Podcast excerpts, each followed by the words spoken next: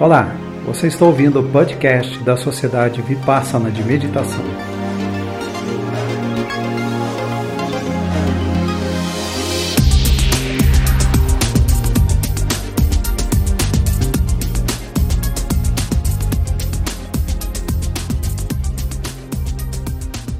Agora, eh, eu gostaria de apresentar o, o, o Tanajan, eh, o Ajahn Jeff, é, aqui no Brasil é bastante conhecido como Ajahn Tanícero, né? E ele é um monge da é, monge budista Theravada da tradição da floresta. Uh, foi ordenado na Tailândia em 1976. Teve como professor o Ajahn Fuang, que por sua vez foi aluno de uh, Ajahn Lee e de Ajahn Man. Uh, todos os três são grandes mestres da tradição da floresta. E o, o Tanajan, em 1991, ele retornou, ele é americano, ele retornou para os Estados Unidos e ajudou o Ajahn Swat a fundar o mosteiro Wat Metta, isso foi no ano de 1991, e desde 1993 ele é o, o abade do mosteiro. Tá? O, o Tanajan, ele é, é, bastante conhecido pela tradução do Cânone Pali, né? então é um dos principais tradutores do Cânone Pali para o inglês, também é tradutor de grandes mestres tailandeses e, e também autor de inúmeros livros sobre o Dhamma e a meditação. Então é uma, é uma honra receber o, o Tanajan hoje para uma palestra. Então, uh, thank you, Tanajan, very, thank you very much, muito obrigado. É, é uma honra, uma alegria recebê-lo hoje. Thank you. Okay, ready to start? Yes. Okay. Uh, Tansalo, are you, are you ready? Yes, ready. Okay. Can you hear me well, Tanajan? Yeah, fine, no problem. Okay, great. The important thing is that you hear me. Yes. yes, definitely. Okay, I'd like everyone to meditate during the talk. Então, Não, vocês podem meditar enquanto o Tanajan fala, ou continuar meditando. Henji has asked me to talk about the five faculties today. Um, the word faculty is unusual in English, it probably unusual in Portuguese. It's a translation of the Pali term indriya. It means something that is in charge, like qualities you want to have in charge of your mind. And a list of qualities the Buddha said lead to awakening. That when you put them in charge of your mind, that, that's the direction where they go. Four of them deal specifically with meditation, persistence, mindfulness, concentration, and discernment. But the first quality deals with values and assumptions surrounding the meditation. It's faculty of conviction. It's the one that relates to how you live the Dharma in your daily life and how you understand the Dharma as you live it. If we understand the first one, it makes it easier to understand and properly practice the remaining four. So this afternoon, I will cover all five faculties, but with most emphasis on the first one, conviction, because it provides the grounding and the reasons for the rest. We'll see that the five faculties illustrate the principle of Dharma, that it, the Dharma is found through commitment and reflection. You commit yourself to the practice, and as you commit yourself to the four faculties, first four faculties, it improves your discernment. You use your discernment to reflect. You observe your own mind with more and more precision, and this is what leads to understanding and solving the problem of suffering. That's how. Ok. Então, Tanajan. O Tanajan, ele recebeu essa, esse convite, basicamente, do Regis, ou, ou foi um pedido do Regis, de falar sobre as cinco faculdades. Então, as cinco faculdades, basicamente, elas dizem respeito uh, sobre qualidades que levam uh, o meditador até o, o, despertar. Então, a primeira, a primeira coisa, uh, uma das, uma, isso significa também aquela palavra em Pali, Indriya, que seria algo que coloca você nas rédeas da sua mente, a coisa que coloca você no controle da sua mente.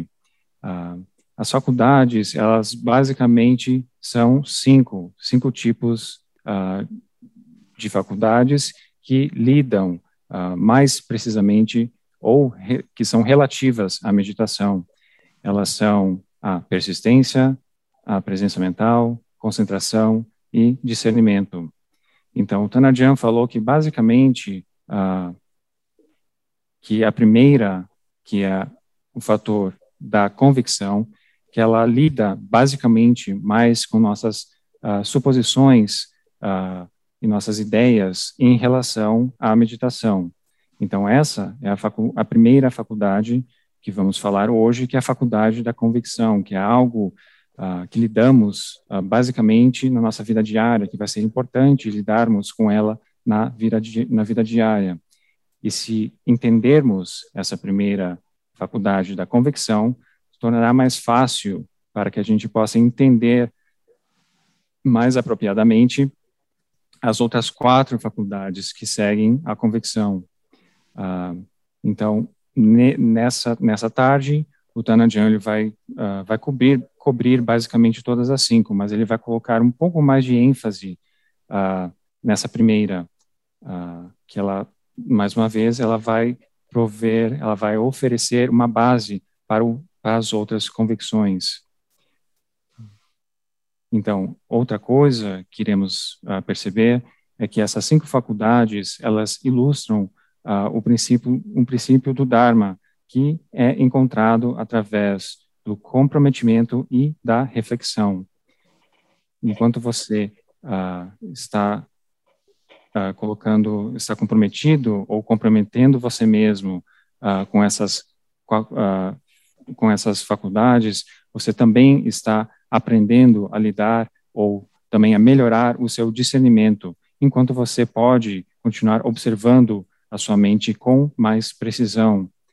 Então, é esse fator é que leva você a um entendimento e também a resolver os problemas, que é o problema do sofrimento. With conviction, the, the Pali word is sata. was also translated as faith. Many people in coming to Buddhism don't want to hear this word. But we have to remember that in Buddhism, you're not being asked to believe anything that's unreasonable. You're asked to believe that your actions are real and have the power to shape your experience. Simply, you're asked to take as a working hypothesis some things you cannot be proven until you've actually acted on and received results. So, what does conviction cover? It covers three things who you believe, what you believe, and what you do as a result. The who is answered very quickly. You try to believe people of integrity. And the Buddha, of course, is the number one person of integrity that we're going to believe. The test for people of integrity is one, they would not claim knowledge of things they don't know. And two, they wouldn't get another person to do things that would harm that other person. So if you go to see a teacher and you're wondering about whether this is someone that you can trust or not, you try to observe this person. Would he or she claim to know things that he or she didn't know? Or would he get someone to do something that would not be in the best interest of that person? If you did see something like that, then it would be an indication that this would not be someone that you would want to trust. But if you see that the person is trustworthy, then the next step, of course, is to listen to what they would have to say. And this is what the what is and what we believe in, in, in terms of conviction. We believe in the Buddha's awakening.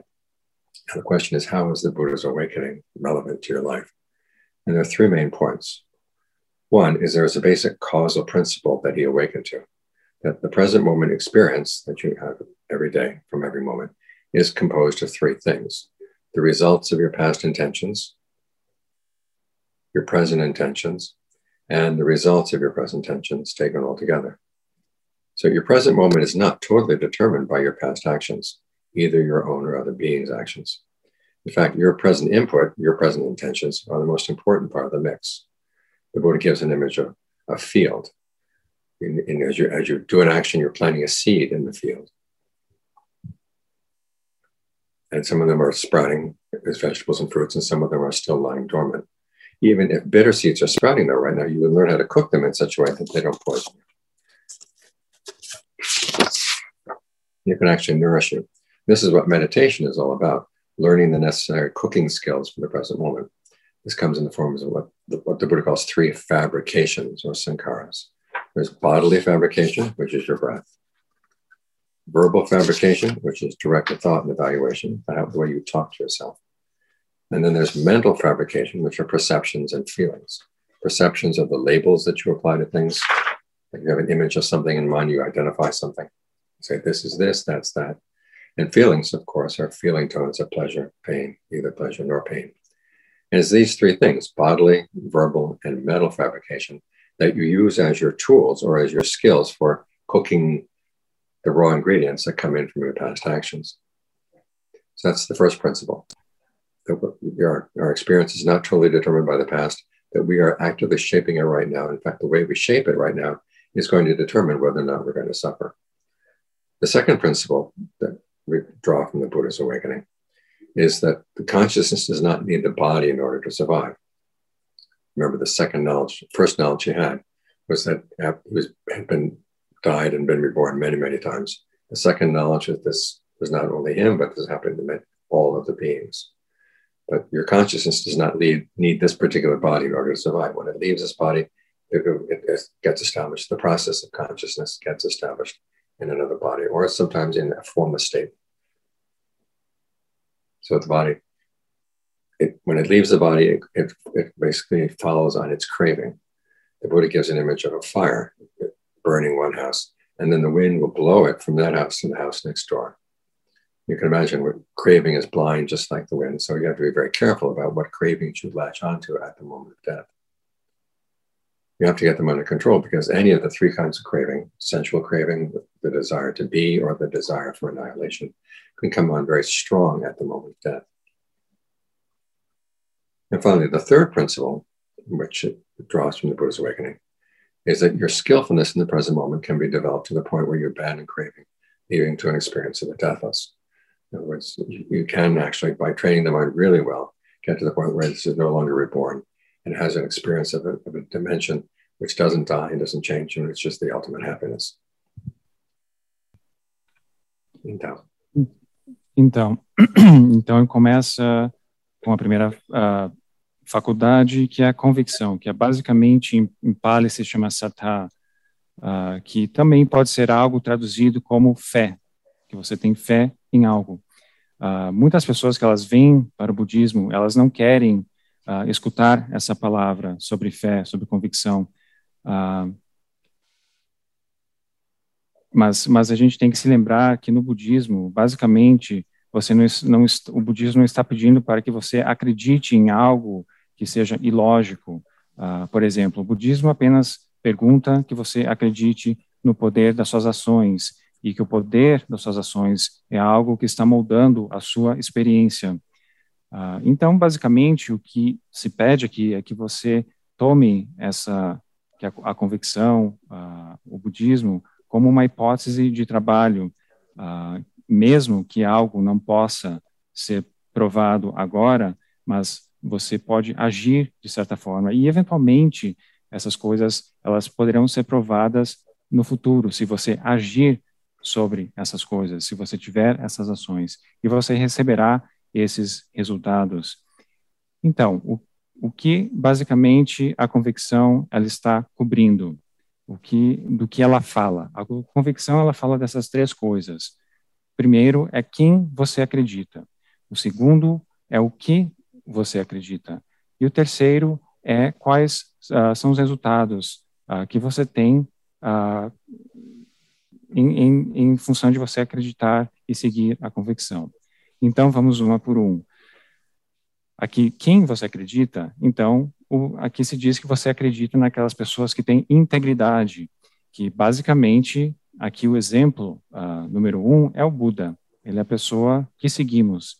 Um teste para verificar se a pessoa tem integridade ou não, você procura saber se essa pessoa, por exemplo, se ela afirmaria ter um conhecimento sobre coisas que ela não conhece ou que ela não sabe. Então, se ela afirma que ela tem esse conhecimento, ela não é, ela não se, não se enquadra como uma pessoa que tem integridade.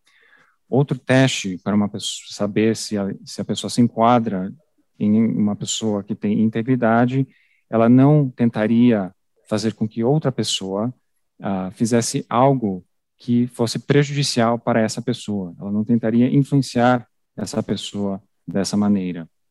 Então, isso fecha essa, sobre isso uh, explica o que seria uma pessoa de integridade. Agora, no que temos convicção? Essa é a segunda pergunta. Teremos, a gente tem que ter fé, a convicção de que o Buda realmente despertou, que ele foi um ser desperto. E aí a outra pergunta vem: como isso é relevante para a sua vida no aqui e agora?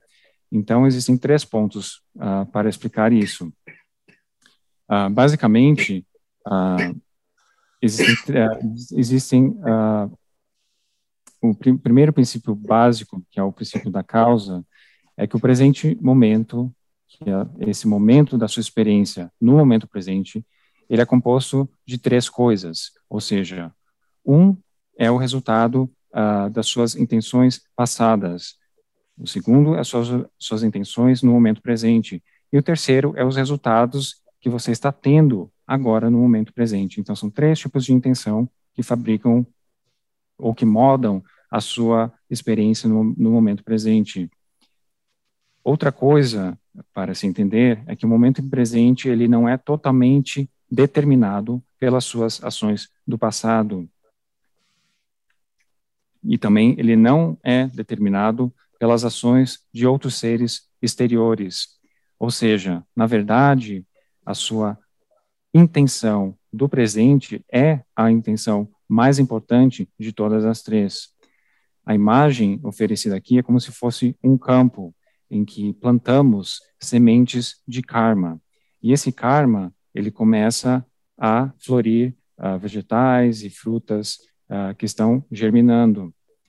Uh, então, existem algumas dessas, desses vegetais e dessas frutas que elas podem ser um pouco amargas, e elas podem estar vindo agora no momento presente, elas podem estar florindo no momento presente. Mas, se você tiver uma boa habilidade, ou, por exemplo, se você for um bom cozinheiro, você pode aprender até mesmo a preparar essas coisas que são amargas, uh, que são ruins, que estão florindo no seu jardim, no seu campo agora, e até mesmo pegar uh, algo que se esteja envenenado, mas se você tenha, se você tem uma boa habilidade, você pode, na verdade, usá-las. Você pode usar os seus, a sua culinária, suas habilidades culinárias, uh, e você pode tornar até mesmo essas coisas ruins em, ao seu favor, algo que seja nutritivo para você. E é disso do que se trata a meditação, de você tentar criar esse tipo de habilidade, de, de transformar qualquer coisa que apareça em algo ao seu favor. Então, sobre um pouco mais sobre como moldar essa experiência no momento presente, como você está fazendo isso no momento presente. Aqui existem três tipos de fabricações que você está fazendo sempre, que se chama sankaras. Elas são de três tipos: é, a fabricação corporal, verbal e mental. A fabricação verbal é basicamente a, o pensamento direcionado e a avaliação. A fabricação mental é basicamente as suas percepções e as sensações que existem na sua mente e no corpo. As percepções, elas são relativas aos rótulos que você coloca nas coisas. Já as sensações, elas são relativas a, por exemplo, a dor e prazer, nem dor nem prazer que aparecem no, uh, no corpo ou na mente. Então, mais uma vez, você usa uh, essas fabricações como sendo ferramentas para você melhorar o seu uh, esse seu uh, esse, esse, a sua intenção no momento presente você aprende a moldar uh, as coisas de uma forma mais hábil e aprende a não sofrer com coisas que sejam inábeis. O outro fator que se fala aqui é a consciência. Que a consciência ela não deve, ou ela não apenas depende do corpo para que ela possa sobreviver. Por exemplo, quando você, quando a mente sai do corpo, ou quando o corpo morre, existem ainda três tipos de anseio, de fortes desejos que a mente irá perseguir. A imagem desses anseios é, por exemplo, a imagem de uma casa que está pegando fogo. Uh, o fogo está queimando a casa mas o anseio uh, que continua queimando, ele significa, por exemplo, o vento que sopra o fogo de uma casa para outra. A casa está sendo destruída, mas o fogo ele é levado de uma casa para outra. Então essa é uma analogia de como a consciência continua, se existir ainda o anseio, esse desejo forte, uh, esse anseio, o que são esse anseio e esse desejo forte? São os três, os três tipos de anseio, é um prazer uh, pela sensorialidade, o prazer por devir ou de se tornar, ou o prazer de se aniquilar, de não devir ou, uh, uh, ou de não devir. Então, esses são os três tipos de anseio que você tem que tê-los em controle. Se você não tiver o controle desses três tipos de anseio, mesmo que o corpo morra ou que você não tenha o corpo mais, a sua mente continuará a existir e procurar outras coisas uh, para se apegar. E um ponto aqui que é muito interessante uh, é que, por exemplo, na hora, na hora que a mente uh, vai sair do corpo ou na hora da morte, esses anseios eles vão ficar especialmente fortes. Eles vão ficar uh, eles vão ficar fortes nesse ponto e é por isso que você tem que treiná-los para que você você os tenha sobre controle.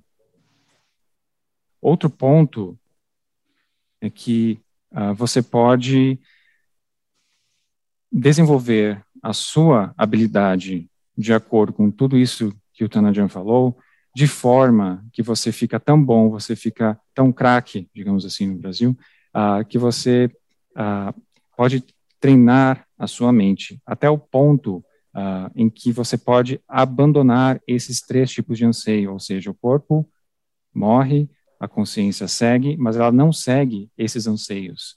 Então é, é isso que falamos a, a palavra sem morte, ou seja, isso leva esse abandono do anseio, ele leva a essa experiência que se chama sem morte. Então, okay, the, the final issue under conviction is what you do as a result of what you believe. And the first point that the Buddha makes is that you follow the precepts. You do that, however, in a skillful way. And that means that you don't exalt yourself for exalting the precepts or look down on other people who don't. It also means that you follow them strictly. You never intend to break them, but you do it in such a way that it's conducive getting the mind to settle down. In other words, you don't obsess about details, even in your strictness. You stick to the skillfulness of your intentions at all times. Now, this practice of the precepts is coupled with what the Buddha calls appropriate attention, which is looking at things in the right way, and also the principle of practicing the Dharma in accordance with the Dharma. Now, appropriate attention basically means you always look to see what is skillful way of applying the Dharma to develop skillful qualities in your mind and to abandon unskillful ones. This will connect you with the next faculty, which is the faculty of persistence. Practicing the Dharma in accordance with the Dharma means one, being willing to change your habits to fit in with the Dharma and not the other way around. In other words, you take the Dharma as, as your standard, and rather than taking your personal likes and dislikes as your standard. The second principle under practicing the Dharma in accordance with the Dharma is you practice for the sake of dispassion. You see that no matter how skillfully you fabricate your experience, it's always going to be inconstant, stressful, and not self. So you practice for the sake of something that is unfabricated. This is why this is part of conviction. You believe that there is such a thing, and you try to develop so much skill and subtlety in the way you fabricate the present moment that you can go beyond fabrication. At the moment, at the beginning of the practice, you don't yet know that that's for sure, but you take that as a working hypothesis in your practice that the Buddha would not lie to you about what was an ultimate happiness. And so you're willing to try to develop dispassion for things that you ordinarily might have some passion for. And you find that, yes, that you are, it later does become confirmed through your own practice that what this Buddha has taught is true. But at this stage of the game, it's still just a matter of conviction. In other words, working hypothesis on which you base your practice. Então, então sobre o fator uh, no qual você, o que acontece como resultados quando você segue a sua convicção. Então, o que acontece é que você tem convicção e você segue os preceitos. E você segue os preceitos de uma maneira que seja hábil. Ou seja, isso significa que, um, você não exalta a você mesmo, você não parabeniza você mesmo de uma forma muito elevada, ou você fica muito convencido uh, se achando uma pessoa importante porque você está seguindo os preceitos e você olha para as outras pessoas que não seguem os preceitos com uma forma de uh, desprezo ou até uh, é, uma forma de desprezo. Você não, não, você não faz isso. Você entende que você está seguindo os preceitos por uma causa e não apenas para enxergar as pessoas como sendo menos que você. isso também significa que você tenta seguir os preceitos de uma forma que seja exata, para que você não tenha a intenção de quebrar, de ferir esses preceitos. Ou seja, existe um, um, existe um propósito para fazer isso. Você está fazendo isso, que é algo com, que conduz a sua mente a se acalmar, a entrar em concentração. Então, você fazendo isso, você não está obce ficando obcecado em demasia uh, com muitos dos detalhes sobre os preceitos. Uh, você não tenta ser assim tão criterioso, porque você entende que existe uma medida, você apenas está seguindo de forma rígida, mas de forma que você não fique uh, tão obcecado pelos mínimos e mínimos detalhes.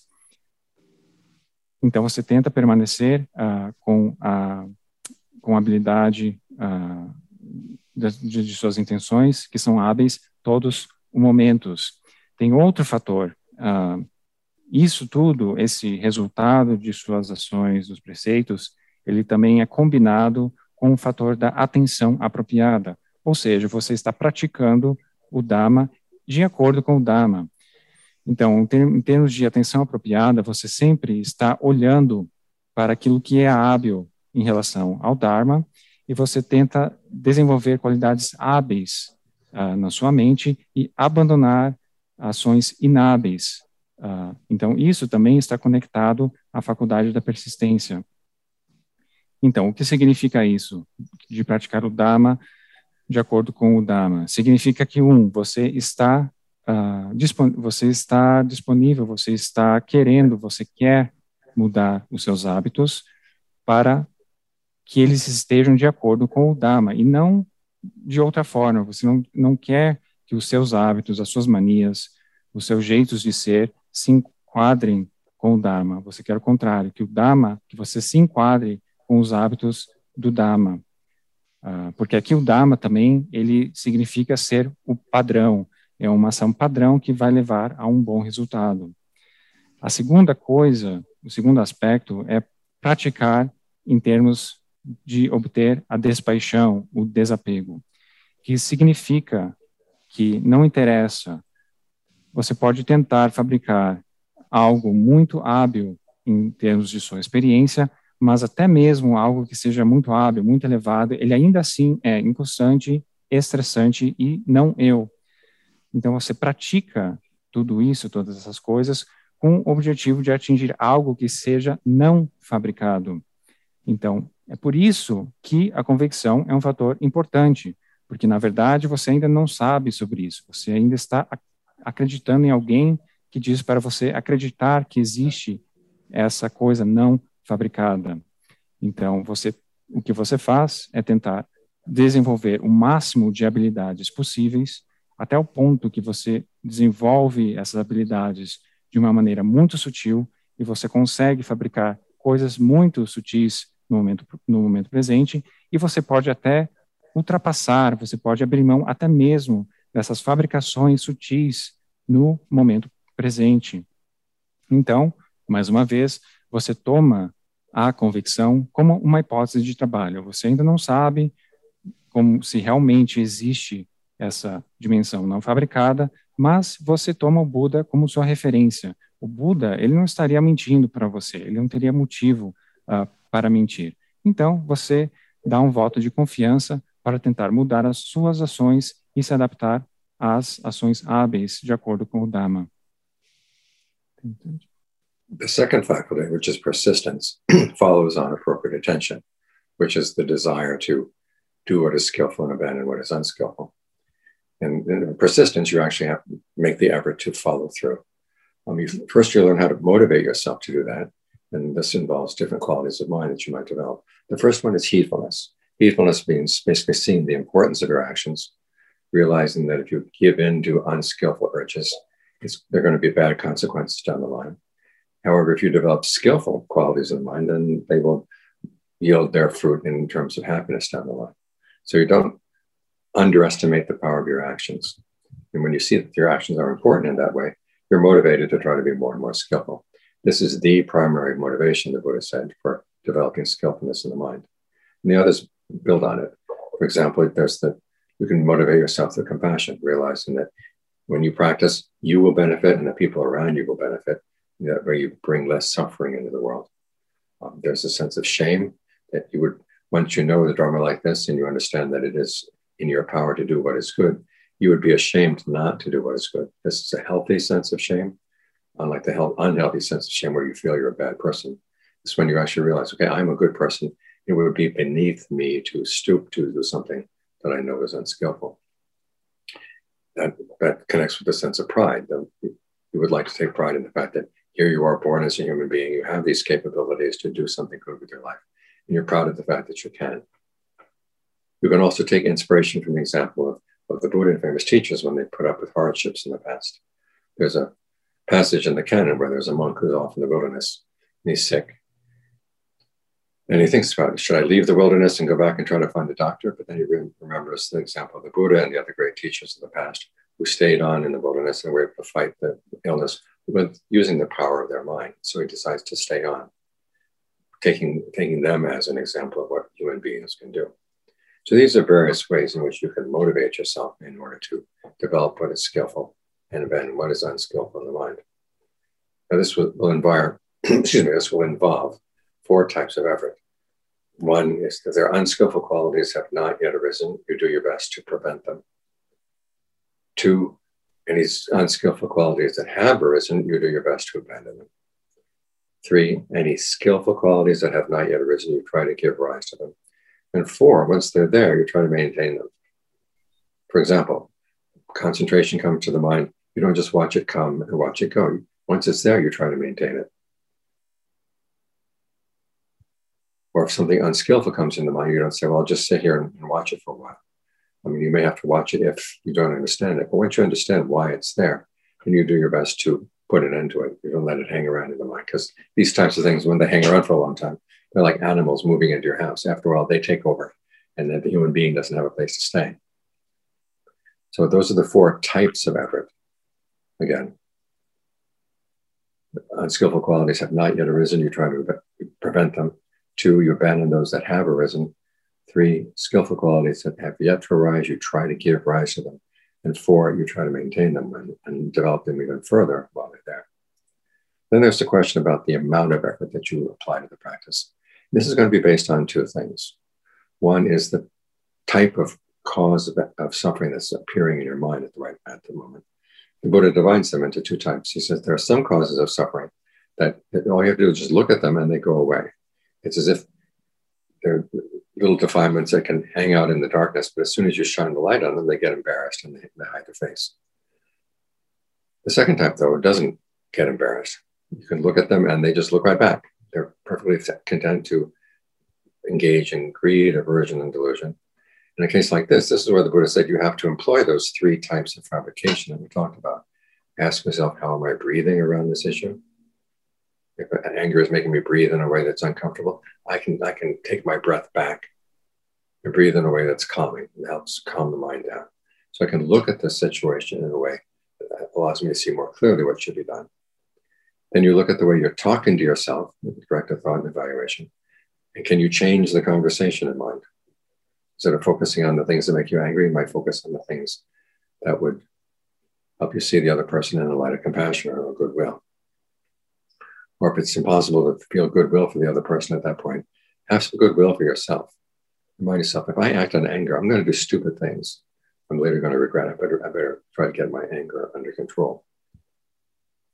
And then the third type of fabrication, again, is mental fabrication. You look at your perceptions around the issue. Like if you're angry at somebody, you might see them as a monster, or you might perceive them as having ill will for you, or maybe, maybe they simply just dislike you. So you have to check your perceptions to find a way of perceiving the situation so that you can get over the anger and then actually deal with what actually is going wrong in the situation at hand. So that's one factor that determines how much effort you put in. The other factor is your, is your own strength. I mean, how much energy do you have right now? When you're meditating, sometimes you're coming back from a long day at work and you're really tired. That's not the time to say, okay, I will sit down and I will not get up until I've achieved full awakening. You have to realize okay, my energy is not up to that level yet. It's okay. I'll make up my mind. I'm going to sit here for an hour. I'm going to make it through the hour. At other times, when you realize you have, do have extra energy, you say, well, I've got this extra energy. Let me put it more into the practice. So your effort will have to depend on how much energy you have. And then the Buddha says you adjust your conviction, you adjust your mindfulness and concentration and discernment to the level of energy you have. In the same way that if you're tuning a, a guitar, you tune one string. Once that one string has, has the tune you like, then you tune the other strings to that first string so they all sound well together. So these are the issues that come under persistence. One, how to motivate yourself. Two, what type of effort do you want to put in? Needs to be put in right now. And then three, what is the amount of effort, which will depend on the issue and will also depend on your strength.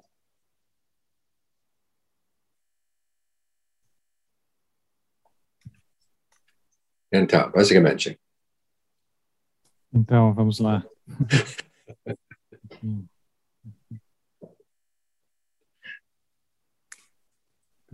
Então, uh, então aqui esse esse outro fator é relativo à persistência, que ela segue então a atenção apropriada. Ou seja, você aprende a motivar a você mesmo, a como seguir com o caminho, seguir com as ações hábeis. Então, por exemplo, existem uh, alguns fatores que ajudam nessa persistência, por exemplo, a cautela, compaixão, a vergonha e o orgulho, e também tomar os professores como exemplo. Então, começando com a cautela, que é um fator uh, importante, é um fator que vai uh, dar início às, às outras qualidades, uh, que é basicamente você você percebe que as suas ações elas vão ter um certo tipo de resultado, ou seja, você pensa que se você seguir algo que é inábil, haverá uma consequência ruim. Então você tenta entender o poder das suas ações que é o mais importante aqui. Ah, então, após a, a compaixão, você tem a vergonha, que na vergonha, na verdade, é um, é um senso saudável de vergonha. Então, você você pensa em fazer algo inábil, então você pensa que isso seria estaria abaixo de você. Então, o senso de vergonha não é algo que limita você ou que machuca você, mas é algo que valida você a fazer coisas uh, que são hábeis uh, e não fazer aquelas coisas que seriam inábeis. Então, também segue aquele tipo de orgulho, que seria a mesma coisa. Você tem orgulho de você uh, tomar os preceitos, de você seguir a cautela, a compaixão.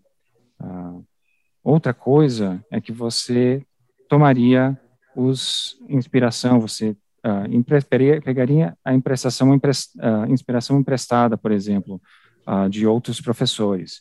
Então, isso está relacionado com o fator do esforço.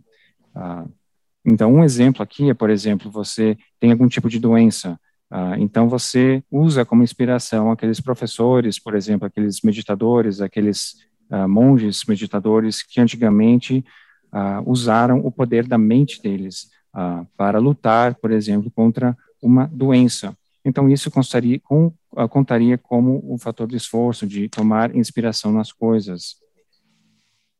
Em termos de esforço, existem quatro tipos de esforços. Uh, então, um, ele se diz respeito de abandonar qualidades inábeis que já, surgiram na mente. O segundo é evitar que qualidades, uh, que novas qualidades inábeis surjam na mente. O terceiro é gerar qualidades hábeis que ainda não surgiram na mente. E o quarto é desenvolver ainda mais aquelas qualidades hábeis que já surgiram. Uh, então, sobre esse ponto do primeiro de abandonar as qualidades inábeis que já, surgiram na mente, é um fator relacionado à persistência. Uh, uh, então, também, outra coisa que é importante é você ver que existem quatro tipos de esforços. Uh, esses quatro tipos de esforços, eles são baseados, por exemplo, na, no tipo de situação que você tem à sua mão.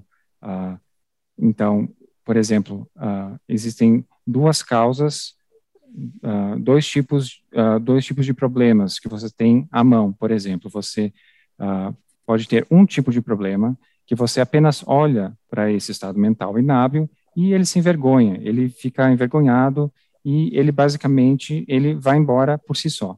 Agora existe o segundo tipo de esforço, que basicamente você olha para ele e ele não fica nem um pouco envergonhado. Por quê? Porque ele está uh, basicamente usando as suas corrupções mentais, que é a aversão, delusão e a ganância.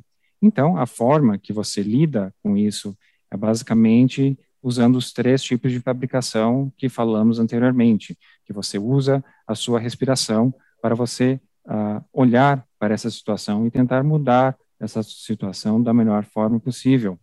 E uh, outra coisa, então você faz isso que é uma é como você combater esse tipo de uh, esse tipo de problema. Outra coisa, uh, outro tipo de esforço que é gerar, uh, gerar qualidades hábeis, uh, ou seja, de desenvolver qualidades que ainda, ou de manter as qualidades hábeis, é, por exemplo, a concentração. Quando a concentração surge na mente, você tenta manter a concentração o máximo uh, que você puder. Existe aquela analogia, por exemplo, que você tem uma casa vazia e se essa sua casa estiver vazia, vários animais irão invadir a sua casa. Então você tenta usar, é da mesma forma, você tenta afastar esses animais. E a concentração, você também tenta fazer isso, você tenta manter a sua concentração. Voltando, eu acho que eu esqueci uma parte uh, sobre a respiração, quando você está usando a respiração, você tenta ver a maneira que você está usando aqueles três tipos de fabricações, você está tentando olhar a maneira como você fala com você mesmo, se essa maneira é problemática ou benéfica, e você tenta mudar isso. Uh, outra coisa que você tenta mudar o tipo de fabricação ou da maneira que você respira ou da maneira uh, como você fala com você mesmo é, por exemplo, se você está tendo boa vontade, meta para você mesmo e para outra pessoa, por exemplo, uh, outro fator dessa percepção mental é que você vê alguém que você não gosta e você automaticamente você tem esse rótulo que é um monstro. Então, na verdade, você tenta mudar essa percepção, você tenta falar com você mesmo e tenta verificar novamente as suas percepções uh, para que você possa sofrer menos, para que você possa ter boa vontade para os outros. E outro fator relativo ao esforço, ele é relativo a quanto uh, quanta força você tem,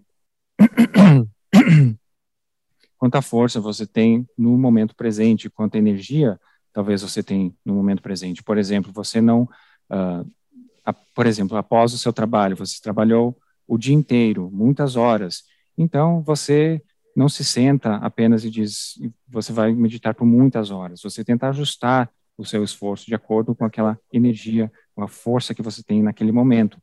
Mas o contrário também é verdade. Por exemplo, você existe um dia que você trabalhou e você chega em casa e de repente você tem mais energia do que o esperado. Então nesse dia você sim, você coloca mais esforço e mais persistência na sua prática. Ah, então, basicamente, o que você está fazendo, você está ajustando a sua a convecção e a sua persistência de acordo com a sua força, de acordo com a sua energia. Um exemplo que o Tanajan uh, falou aqui é basicamente quando você estivesse afinando uma guitarra ou um violão. Então você uh, você tenta afinar as cordas para que elas soem bem. Então é da mesma forma que você afina, você ajusta primeiramente a convicção e a persistência uh, para que você possa colocar esforço na prática. Third fac- faculty is mindfulness. Now, when the Buddha discusses mindfulness, he doesn't mean non-reactive awareness. Instead, mindfulness is a factory, fac- excuse me, is a faculty of your memory. And what you're trying to remember is lessons of the Buddha's awakening and applying them to what you're doing in the present moment. Now, this will involve three qualities of mind mindfulness, alertness, and ardency. For example, you, mindfulness, you remember the two types of causes of suffering, and you're alert to see which ones you're dealing with right now. Alertness has to do with what you're doing in the present moment, what you're encountering, what you have to do with it. And finally, ardency, is you try to do what has to be done. And here's again the case where you use the three fabrications your breath, your directed thought and evaluation, and your perceptions and your and your feelings in order to develop what is needs to be developed given the particular situation that you have.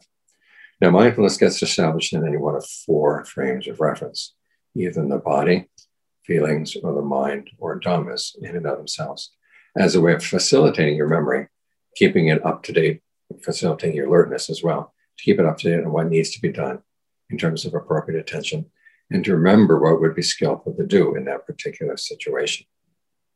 Então, então aqui tem esse fator uh, da presença mental ou mindfulness, uh, que basicamente uh, você tenta entender, temos que entender que essa presença mental, essa mindfulness, ela não é apenas uma um tipo de ciência não reativa uma ciência que seja passiva. Na verdade, você está tentando se lembrar das lições do despertar do Buda, que elas se aplicam também aqui no que você está fazendo no momento presente. Então, dentro da mindfulness ou da presença mental, existem três qualidades, que é um, a presença mental, a segunda é a vigilância e o terceiro é o ardor. Então, por exemplo, você está tentando uh, você está tentando uh, se lembrar dos dois tipos uh, de causas, das causas do sofrimento, que você está, por exemplo, e você está alerta, você está vigilante sobre como você está lidando uh, com essas coisas agora. Então, por exemplo, como você está lidando agora, e você tem ardor em basicamente saber qual é, como você vai agir, o que tem que ser feito para você lidar com esse estado mental que está aparecendo. Então, mais uma vez, você usa os três tipos de fabricação. Então, você usa a respiração, por exemplo, que você está usando o pensamento direcionado para avaliar as coisas e avaliação. Você usa suas percepções, seus sentimentos. Ah, então, basicamente, você está ancorado no corpo, nos, nas sensações, na mente e em damas. Ah, e isso é uma maneira de facilitar a sua memória uh, para, que ela, para que você possa enxergar as coisas em termos da atenção apropriada. E você tenta se lembrar do que, na verdade, é algo para ser feito no momento presente.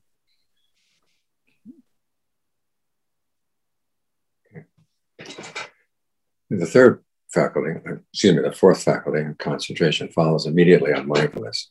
And the mind begins to gather into singleness around any one of the four frames of reference in which you establish mindfulness. That's when you have concentration. In the beginning stages, you have directed thought and evaluation to adjust your awareness with the object to find the potential for pleasure and refreshment in the experience of the body and to maximize that potential. You adjust the breath, maintaining a sense of pleasure, allowing that pleasure and sense of refreshment to spread throughout the entire body. The Buddha gives the image of a man who's basically similar to making bread. You have the water of the pleasure and the the refreshment, and you work that through the dough to make sure that all the flour in the dough is fully saturated. Now, concentration is not optional. You need it to counteract sensuality, in other words, your fascination with thinking about sensual pleasures. And other tricks of the note finders that want you to believe that you need to follow them to fo- find pleasure and escape pain. The concentration is there to remind you that no, there is an alternative way of finding pleasure, which doesn't have the drawbacks of sensuality. The practice of concentration also gives you practice in stepping out of a mind state. Each time you each time you step out of a distraction, and this prepares you for discernment because one of the qualities of discernment, the Buddha, as the Buddha describes it, is to see things as separate. In other words, you see as separate events, not as one glom together thing, but you begin to see individual events in the mind and see how that they are actually separate from your awareness. This is the first requirement for discerning things. Então, aqui o quarto uh, fator é a concentração, que é quando a mente ela se reúne em uma uh, unicidade, em, em, qualquer que seja um dos quadros de referência. Uh, então, por exemplo, nos fatores iniciais ou nos estágios iniciais, você usa o pensamento direcionado e avaliação para ajustar essa sua ciência, sua consciência um objeto de meditação. E assim você consegue achar um potencial um tipo de potencial para o prazer, para um alívio, um frescor uh, nessa experiência uh, do seu corpo. E você tenta maximizar essa experiência o máximo que você puder. Então, você tenta ajustar a sua respiração, uh, manter esse senso de prazer, e você permite que esse senso de prazer, alívio, frescor, ele se espalhe por todo o corpo. Existe essa, esse exemplo, esse sutta que fala que ele compara esse fator como você está fazendo pão, você está amassando o pão, ou seja, você uh, permeia as gotículas de, de, água de forma que elas permeiam, elas invadem uh, todo, toda a massa de pão. Tudo no pão está coberto com essas gotículas, nada está faltando. Outro ponto é que a concentração não é algo opcional na prática. Uh, ela é necessária para que você possa combater essa nossa fascinação pelos prazeres sensuais, pelos prazeres sensoriais, e você também usa a concentração uh, para uh, contra as nossas corrupções mentais, porque elas têm as maneiras de invadir a nossa mente. Você não quer cair nessas armadilhas dessas corrupções mentais que temos. Então você usa a concentração para quebrar este encanto. Uh, então você Então, basicamente, você não segue, às vezes, as corrupções mentais, elas vão dizer para você que você precisa uh, segui-las, ou seja, você tem que seguir o seu desejo uh, para que você tenha, para que você escapar da dor, para que você encontre um tipo de prazer, você tem que ir em direção aos prazeres sensoriais, os prazeres sensoriais ou prazeres sensuais. Mas isso você tem que contrabalançar você tem que combater esses pensamentos, dizendo que não, a concentração, você pode usar a concentração para acabar com esse tipo de fabrica, eh, esse tipo de fascinação que os que essas corrupções mentais trazem para a nossa mente.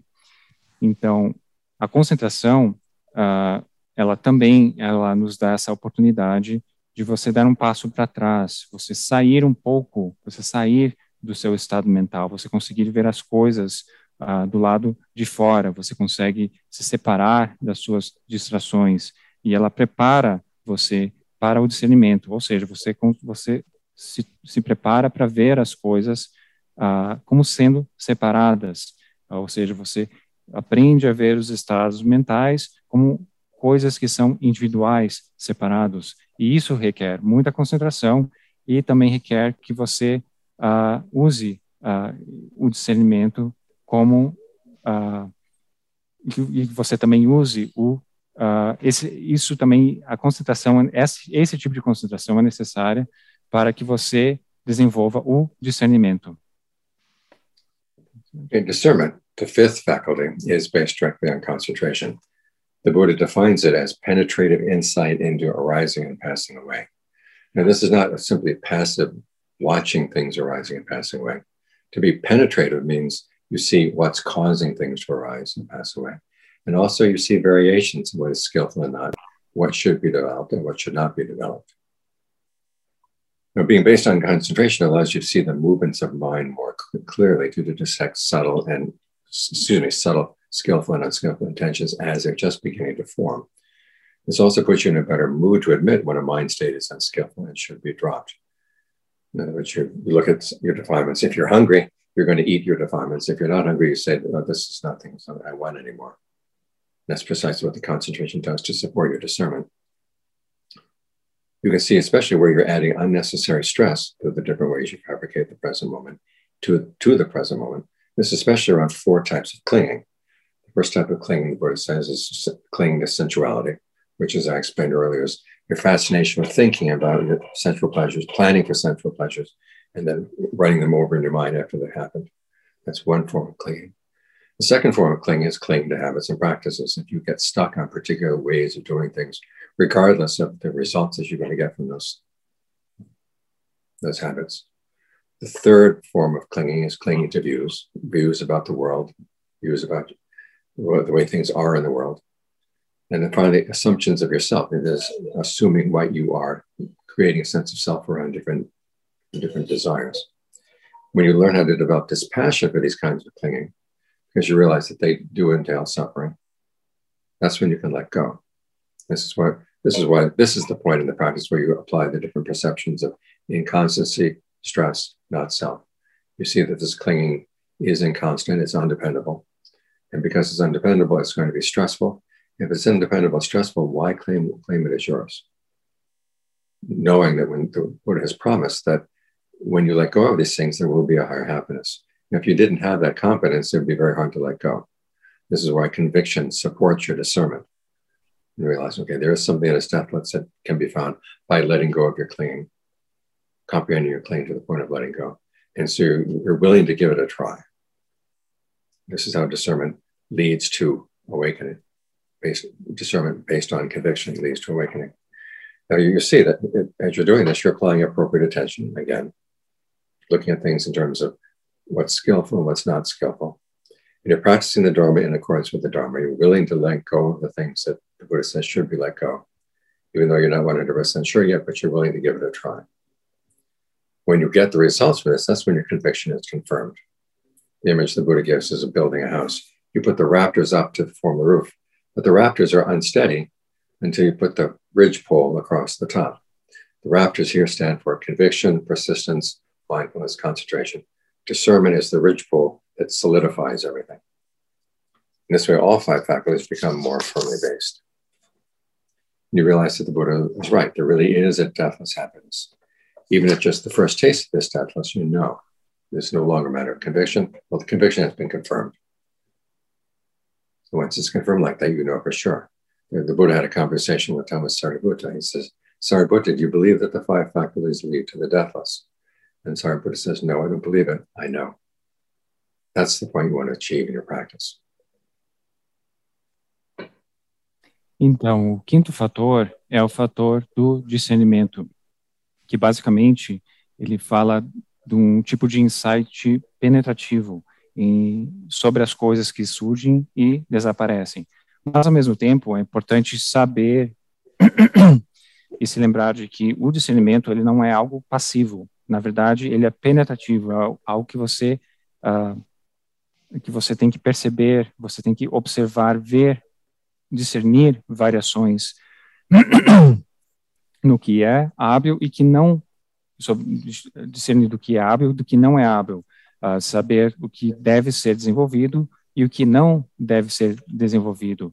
Uh, e a concentração, ela permite que você veja, observe esses movimentos na mente cada vez mais claramente. Você pode passar a detectar esses momentos sutis mentais que são hábeis e inábeis, uh, assim que eles estão surgindo na mente.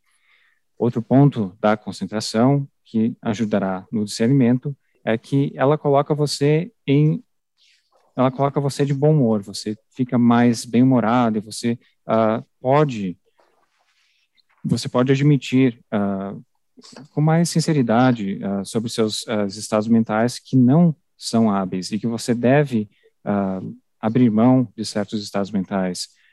você pode observar que certos estados mentais eles estão apenas adicionando sofrimentos desnecessários, estresse no momento presente, principalmente aquele aquele tipo de sofrimento que envolve os quatro tipos de apego, que é apego à sensorialidade, hábitos e práticas, pontos de vista e uh, concepções ou suposições do eu. Aqui, sensualidade, uh, ou talvez sensorialidade, envolve pensar continuamente sobre prazeres dos sentidos. Então, isso é uma das formas de apego. A segunda forma de apego é os hábitos e práticas, que é basicamente você estar preso nas maneiras de que você age, como você faz as coisas, e você basicamente não está olhando os resultados que você está tendo desses seus hábitos. Você apenas age e não e continua fazendo certas coisas sem verificar o resultado se você está tendo. Você não muda os seus hábitos. O segundo tipo de, o terceiro tipo de apego é sobre os pontos de vista, que eles são relativos às opiniões que você tem, basicamente, sobre o mundo. Então, você tem suposições sobre o mundo. E esse também é um tipo de apego. O quarto tipo de apego, que é uma das coisas que também trará sofrimento, são suposições do eu. Então, você tem suposições daquilo que você é e quais são os desejos, os anseios uh, que você tem no momento presente. Ao passo que você começa a desenvolver uma certa despaixão, um certo desapego por essas coisas que estamos falando, uh, você pode abrir mão das coisas, porque você pode perceber que todas essas coisas elas são estressantes, inconstantes e não eu. Então, esse é o momento em que você pode abrir mão das coisas. Uh, existe também uh, o fator da atenção apropriada, que ao passo que você vai praticando o Dharma de acordo com o Dharma, você vai aumentando, você vai ganhando mais resultados. A sua convicção no futuro, ela será confirmada. existem também as cinco faculdades, as cinco faculdades, elas também, ao passo que você vai praticando, a sua convicção vai aumentando, as cinco faculdades também vão se tornando mais firmes. Uh, então, o Buda, elas vão se tornando mais firmes e você vai passando a, a, a tornar essas faculdades da convicção como algo mais real para você mesmo. Existe aquela história do Sariputta, que o Buda fez essa pergunta uh, para o Sariputta. Ele perguntou: uh, você acredita que as cinco faculdades elas levam ao despertar? Aí o Sariputta disse: não, eu não acredito, eu sei. Então, o Sariputta chegou ao ponto em que ele conseguiu confirmar uh, esse fator da convicção, ele conseguiu abrir mão das coisas, ele conseguiu um, uh, conseguir ter um resultado que sim, que o Buda estava correto, que existe uh, uma felicidade que é sem morte, que ela é uh, que irá acontecer quando você tiver esse primeiro ponto, esse primeiro gosto do despertar, você também vai saber sobre sobre isso, você a sua convicção também será uh, confirmada.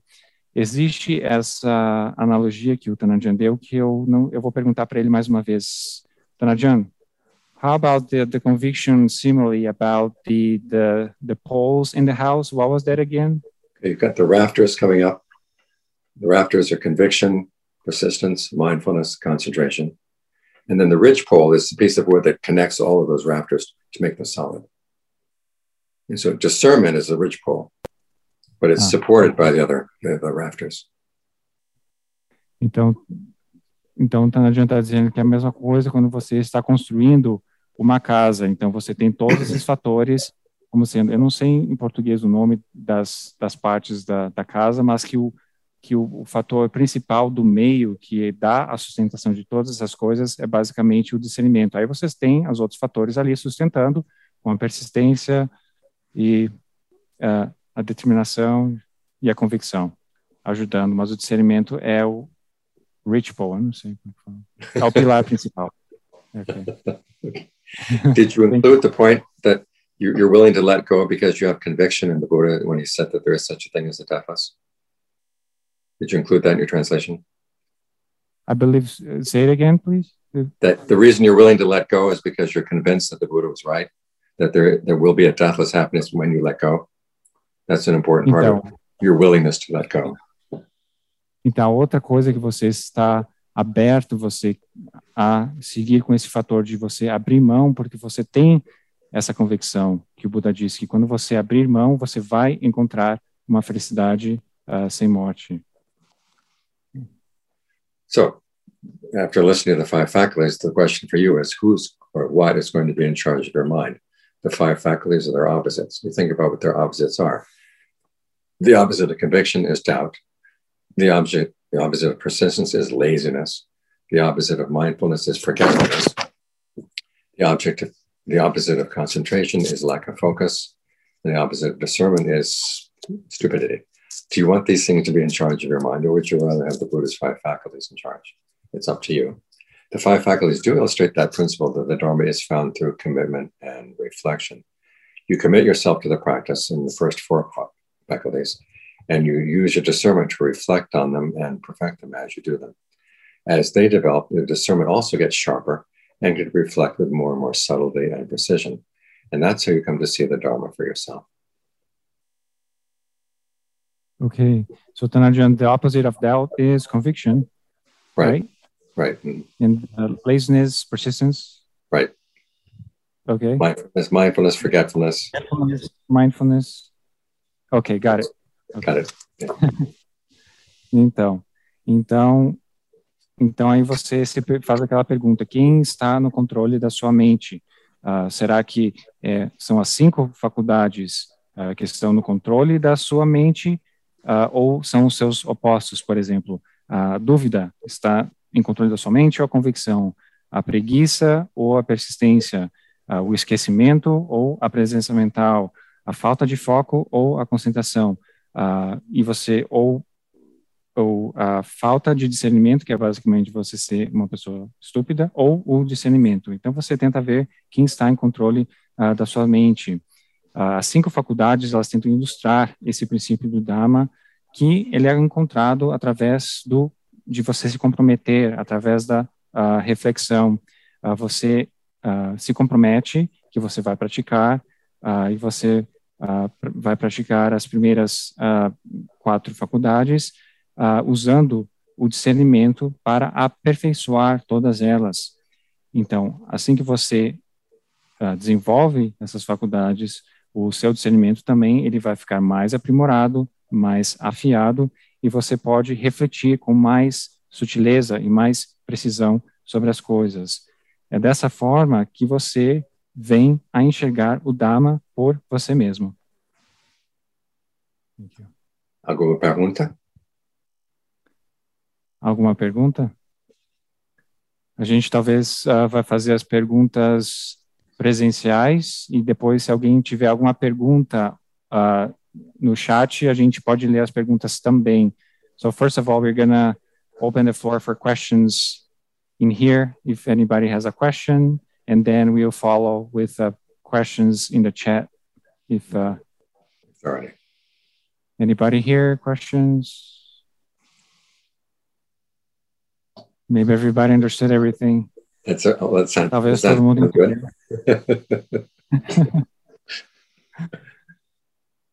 ah, let's see.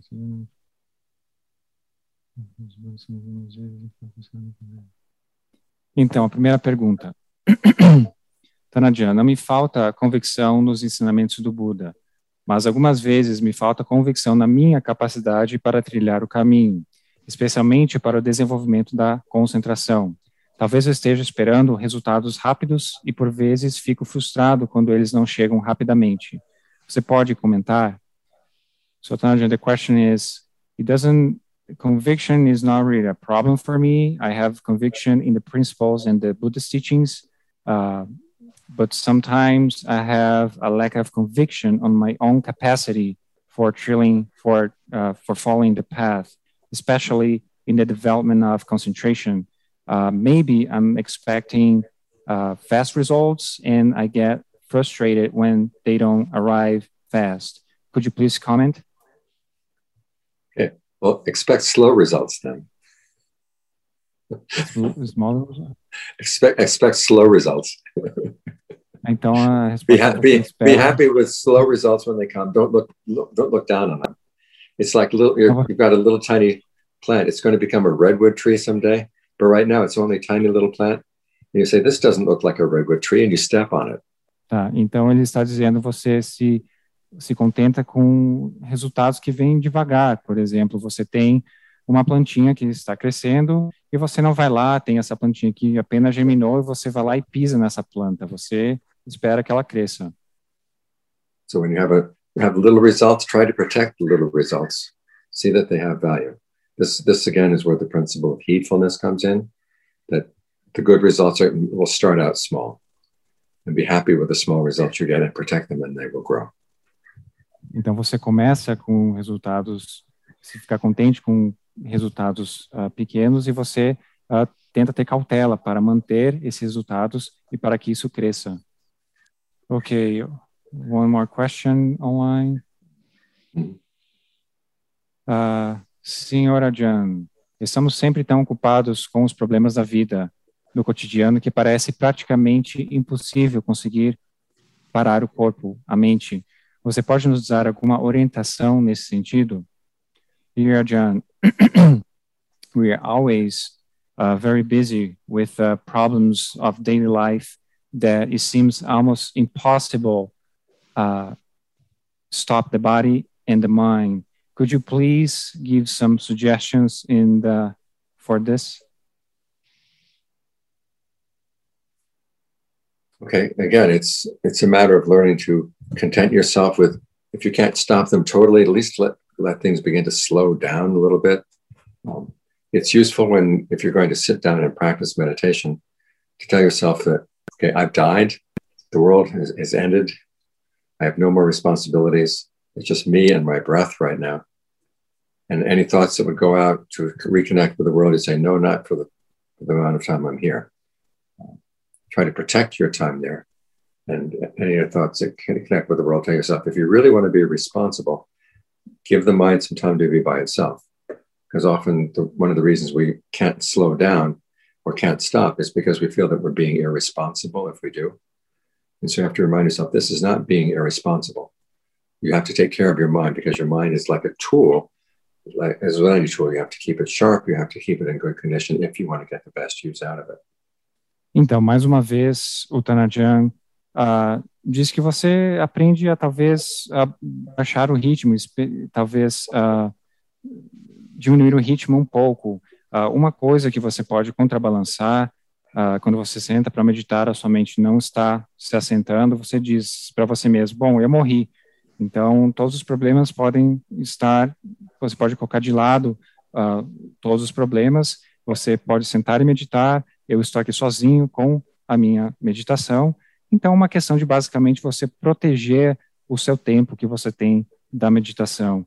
Uh, às vezes, também tem a ver com aquela coisa de você, uh, a questão de ser responsável, você pensar, ah, eu estou sentado aqui, eu não estou sendo responsável, ou estou sendo irresponsável não, de não estar lidando com uh, os, os, problemas.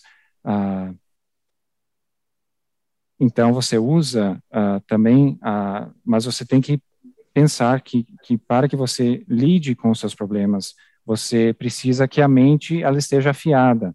Uh, você precisa usar a mente como uma ferramenta, e para que essa ferramenta esteja afiada, você precisa de um tempo para que ela fique, se assente, se acalme e medite. Another question. Uh, como saber que o meu discernimento é adequado, o correto, e não apenas uma vontade de que eu penso seja mais correto? So the question is how to know that my discernment is adequate or correct, not just uh, a simple just a wish that or something an opinion that I think uh, what is correct. Just uh, just my opinion. How, how can I discern that? Okay, well, you, whatever discernment you have, you try to put it to use. Remember, your discernment is there to help solve problems.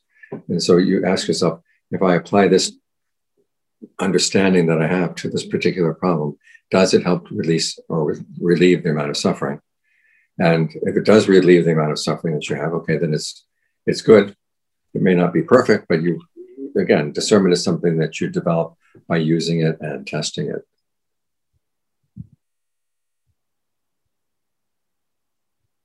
Então, uh, quando, uma questão do discernimento é que você tenta colocá-lo em prática. Por exemplo, quando você tem algum problema, você tenta usar o seu discernimento para ver se você consegue uh, se livrar ou aliviar esse sofrimento.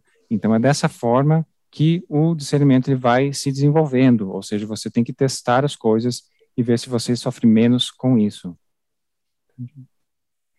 É, por que que, mesmo quando eu tenho consciência do pensamento recorrente, é, mesmo assim eu não consigo é, que ele pare de perturbar a minha mente. So Tanajan, um, she's talking, she's asking a question about recurring thoughts. Uh, how come she she's asking for uh, some guidance? How come, or how come she cannot make this type of thinking stop? She doesn't understand why this keep coming. Okay. Um, the first thing you want to do is look at the drawbacks of the thought, which you probably have already seen. And then the second one is ask yourself, what is the allure? Is there a part of my mind that actually likes to think about this? Do I feel like I'm being responsible if I think about this? Say, for example, if it's a worry.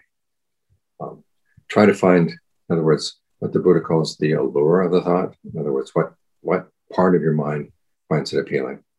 This is where it's useful to understand your mind as being like a committee. There are many different opinions in the, in, in the committee. And there may be one member of the committee that likes that thought and you may want to say, okay, well, why does that one member of the committee like it? Why does it keep bringing it back up? That's that's the first step. Then I'll let Tanselo translate that, and then we'll go to the second step. Então, quando você quando você tem esses pensamentos, basicamente você tenta olhar para esse pensamento e ver quais são as desvantagens do pensamento. Então, você a segunda coisa, além de ver as desvantagens, ver qual é o encanto que se você se você continua seguindo esses pensamentos é que ainda existe um certo encanto neles e você se pergunta por que que eu ainda gosto desse tipo de pensamento pode ser por exemplo você está se preocupando com alguma coisa e você acha que você tem que mandar somente focar nisso ou você está se sentindo responsável por algo que somente então você tenta ver qual é o que qual qual é o encanto desse pensamento uh, ou seja, você tenta ver qual parte da mente que gosta. Então, você tenta ver isso. Então, o Tanjan diz que esse é o primeiro passo. Acho que ele vai falar os, mais, mais passos. The second one is, if it's, if it's a painful memory, try to have goodwill for everybody in memory and, and involved in this memory around it. And say, okay, we all have, we all have bad karma. We've been living through many, many lifetimes together. And it's natural that there will be some bad karma and that you have some forgiveness and some for good, goodwill, both for yourself and for the other side. And that will help mm-hmm. take some of the sting out of the thought. Então, a segunda estratégia, por exemplo, se tem uma memória que seja doída ou dolorosa, você tenta desenvolver esse, esse desejo de boa vontade, então, uh, para você mesmo e para as outras pessoas. Você pensa, por exemplo, que todas as pessoas elas têm um certo nível de uh, mau karma. Uh, então, né, ninguém, nem todas as pessoas são perfeitas. Então, todos, uh, todas as pessoas têm um pouco de mau karma. Então, você tenta mandar boa vontade e também você tenta perdoar essa pessoa ou, ou, perdoar você mesmo, né? Se você tem alguma coisa, essa memória doída alguma coisa relativa a você, você tenta aplicar o perdão para você ou para os outros, e isso talvez tire um pouco desse ferrão que tem na mente, talvez alivie um pouco. And then the final approach is if it keeps the mind keeps on thinking of that thought, just tell yourself, well, it's like it's a machine off in a corner of the room. I can't turn it off, but I don't have to listen to the machine. I don't have to pay attention to the machine. it's going to keep churning the thoughts out. Well, I'm just going to interest myself in something else, and not let myself feed it, because it's our interest in these thoughts that feeds them. if you pay no attention to them, after a while, they begin to starve. What kind of machine is it? It's a machine that cranks out persistent thoughts. Ah, tá. Ok. Então, a terceira, você pode imaginar machinery, ele falou, né? É, um, é como se fosse é como se fosse um, um Can we turn up the volume a little bit? A gente pode aumentar o som um pouco. É como se fosse um é como se fosse um maquinário, está produzindo certas coisas. Uh, então você está produzindo certas coisas e você não você tem, simplesmente para de uh, alimentar essa produção no caso. Uh, então para ver se de repente isso para, né? Que você tem que ver que você está participando nessa nessa produção. Então você tenta parar com a produção. Como aprimorar a habilidade de perceber os gatilhos dos sinais das ações e pensamentos ruins, né, aquelas ações do não eu é, durante a rotina? Como desenvolver essa habilidade, né, de, de você estar tá ali no, no meio da rotina e aí você ter aquele gatilho de que uma ação, uma atitude do não eu vai, vai te atrapalhar ali, vai contra a sua convicção do que é o correto, né, do discernimento. Os gatilhos em relação ao não eu, é isso? Isso, como aprimorar a habilidade de perceber, né, que está chegando algum, algum pensamento ruim, alguma atitude ruim, porque eu sinto, assim, que durante o dia, quando você já percebe, já aconteceu, né? Eu tenho dificuldade de aprimorar como melhorar o gatilho, de evitar que, que aconteça. Okay. So the question is uh, how to how to find out or how to be sensible or sensitive about the triggers, uh, the trigger uh, thoughts and actions that are unskillful or bad during daily life. Okay, you want to start out by trying to go through life still maintaining a sense of being centered in your body and centered in your breath. In other words, try to find as you get up from your meditation where there is a sense of well being that you can maintain even as you move around and as you go through the day. To try to maintain that sense of comfortable breath. It might be in the chest, it might be someplace, other place in the body. Try to maintain that sense of sensitive but comfortable center. And then as soon as something gets triggered, there will, there will be a, little, a squeeze in that spot. And the first reaction you should be is to just release the squeeze.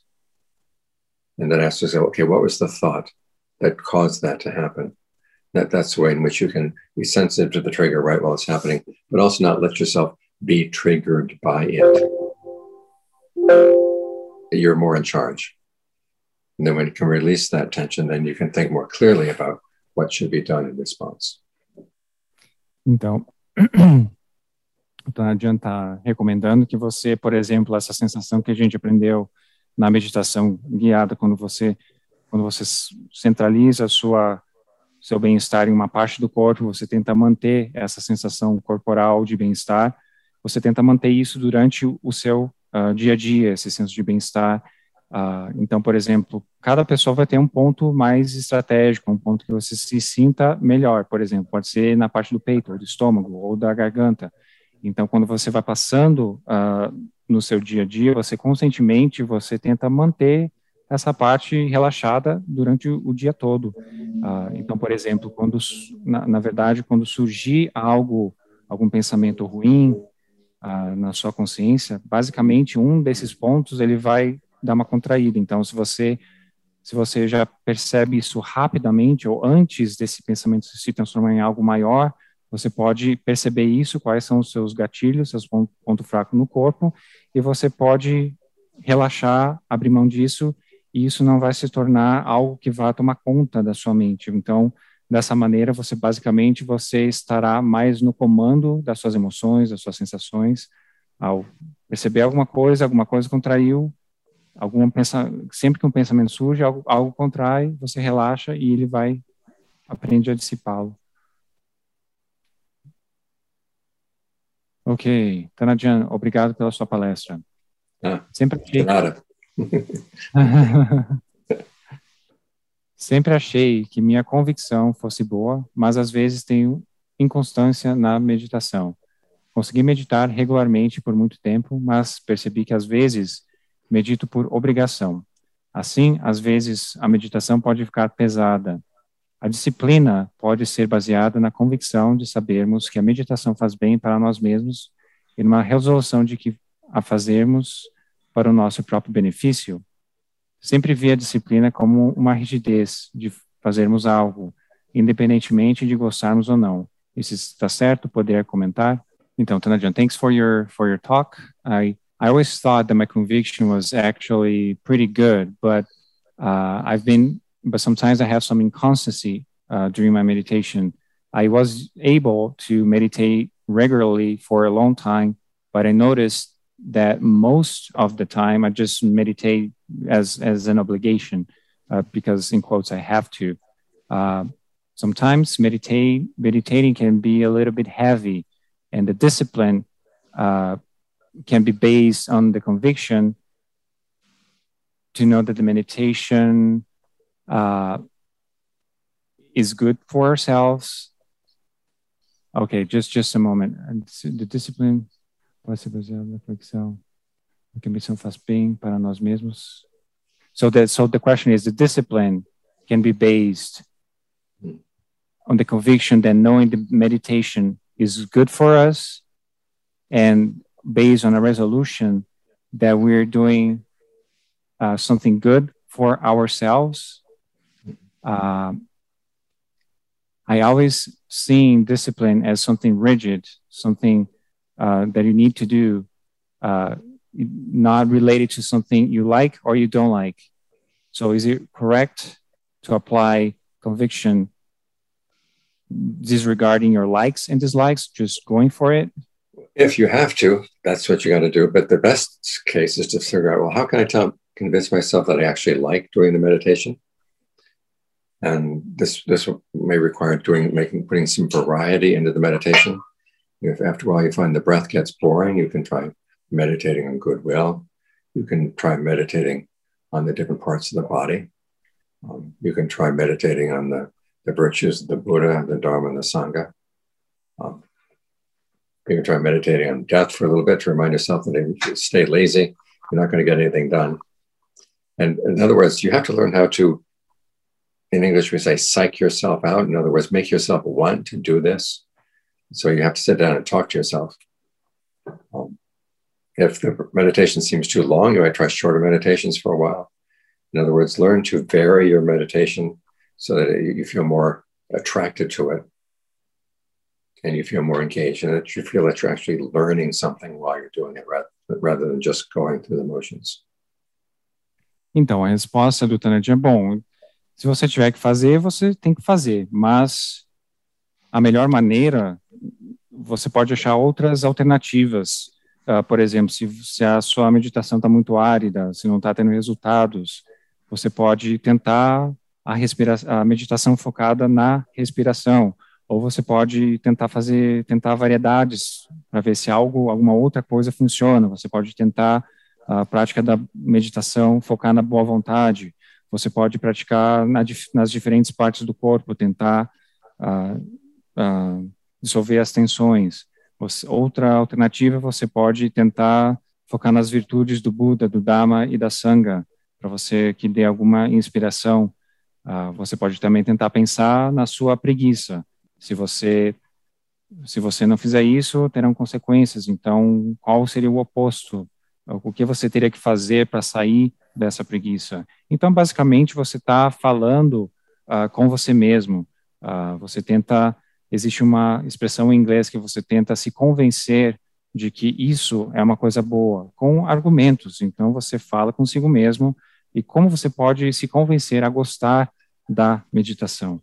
Ah, então, você tenta trazer essas variedades ah, e você tenta enxergar que você, na verdade, você estando meditando, o que você, o que você está ganhando com isso. Então, você tenta observar e ter em mente que você, na verdade, o que você está ganhando coisas uh, ao meditar. Você está ganhando algo.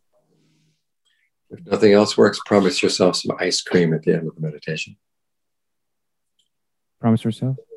Some ice cream. Ah. Então, outra coisa, outra coisa, você se promete a você mesmo um sorvete no final da meditação. Você tem meditado e Actually, we this happened today. We had a, a little girl, and she she was able to recite the Buddha Dhamma and Sangha to the monks and his father, her father was like, "Okay, now you, you chant it to the monks. We're going to give you some ice cream today." So she was she was pretty happy.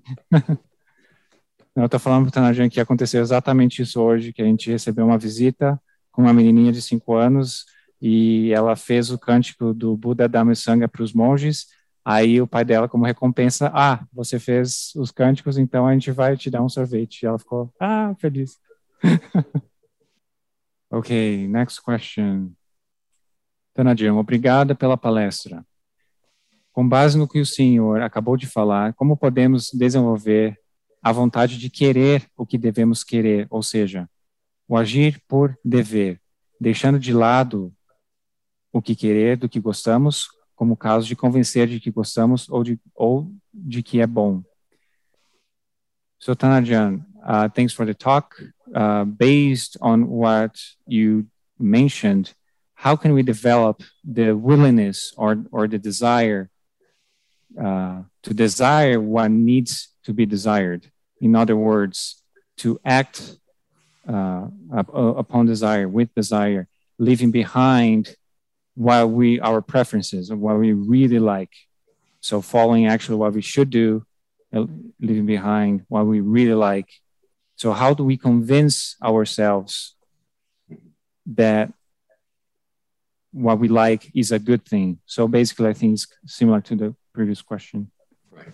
Well, basically, it's it's a matter of realizing that you have many different desires, and part of you says, "Well, my real desire is to do X," but the skillful desire is to do Y. To ask yourself, well, why does you have why does this first desire have to be your real desire? Maybe it's just one random desire that's come in and it's habitual and you're used to it, but maybe you don't really desire it as much as you think. You learn how to step back from your desires, your unskillful desires, and say, I've identified with these for far too long. Why don't I learn how to identify with the other members of the committee in the mind that want to do something good? and they know that what they want to do is skillful. So don't look at the first desire as your real desire. Just say, this is a desire that has come. I have another more skillful desire that I can choose. And then learn how to use your way you breathe, directed thought, evaluation, the images you hold in your mind so you can make this more skillful desire more attractive. Então, a resposta do Tanajan basicamente você percebe que você tem diferentes tipos de desejo que surgem uh, na mente. Então, uh, é meio que aleatório. Por que, que você rotula o desejo X como sendo o seu verdadeiro desejo e o Y não? Então, você tem que perceber que, na verdade, você está rotulando certas coisas, que é de uma forma um pouco aleatória, uh, que talvez você não gosta desse desejo X de tanto, com tanto desejo, tanto alvoroço como você, na verdade, imagina. Uh, então, uma, uma alternativa ou uma estratégia é você dar um passo para trás, você tentar se distanciar um pouco desses desejos e você tenta olhar a mente como se ela fosse um comitê com várias pessoas, vários desejos. Então, você tenta focar naqueles desejos, naqueles membros do comitê que têm uns desejos que são hábeis. Então, um exemplo disso é, por exemplo, quando você foca na respiração, você vai estar dando vazão, você está focando em algo que é hábil. Então, você pode fazer isso com outros uh, desejos na sua mente também. Where do, where do we get the ice cream? Or is it... I don't know. You, you know Brasilia better than I do. é, disse vocês conhecem Brasília melhor que eu, então. Pode procurar pelo sorvete. Podemos acabar? Alguma? Okay. I think we're, we're everybody's satisfied or tired. Okay, okay. Either satisfied or tired. Hope they're satisfied. So, yeah, I hope this has been useful. Então, Tanadinho espera que tenha sido útil para todo mundo. Okay. And I hope that you're all well. Ficam bem. Ok, thanks, Tanajan. Okay. Okay. Muito obrigado, Tanajan. Okay. Thank you very much for wonderful demo talk. Thank you. Okay, you all be well. Okay.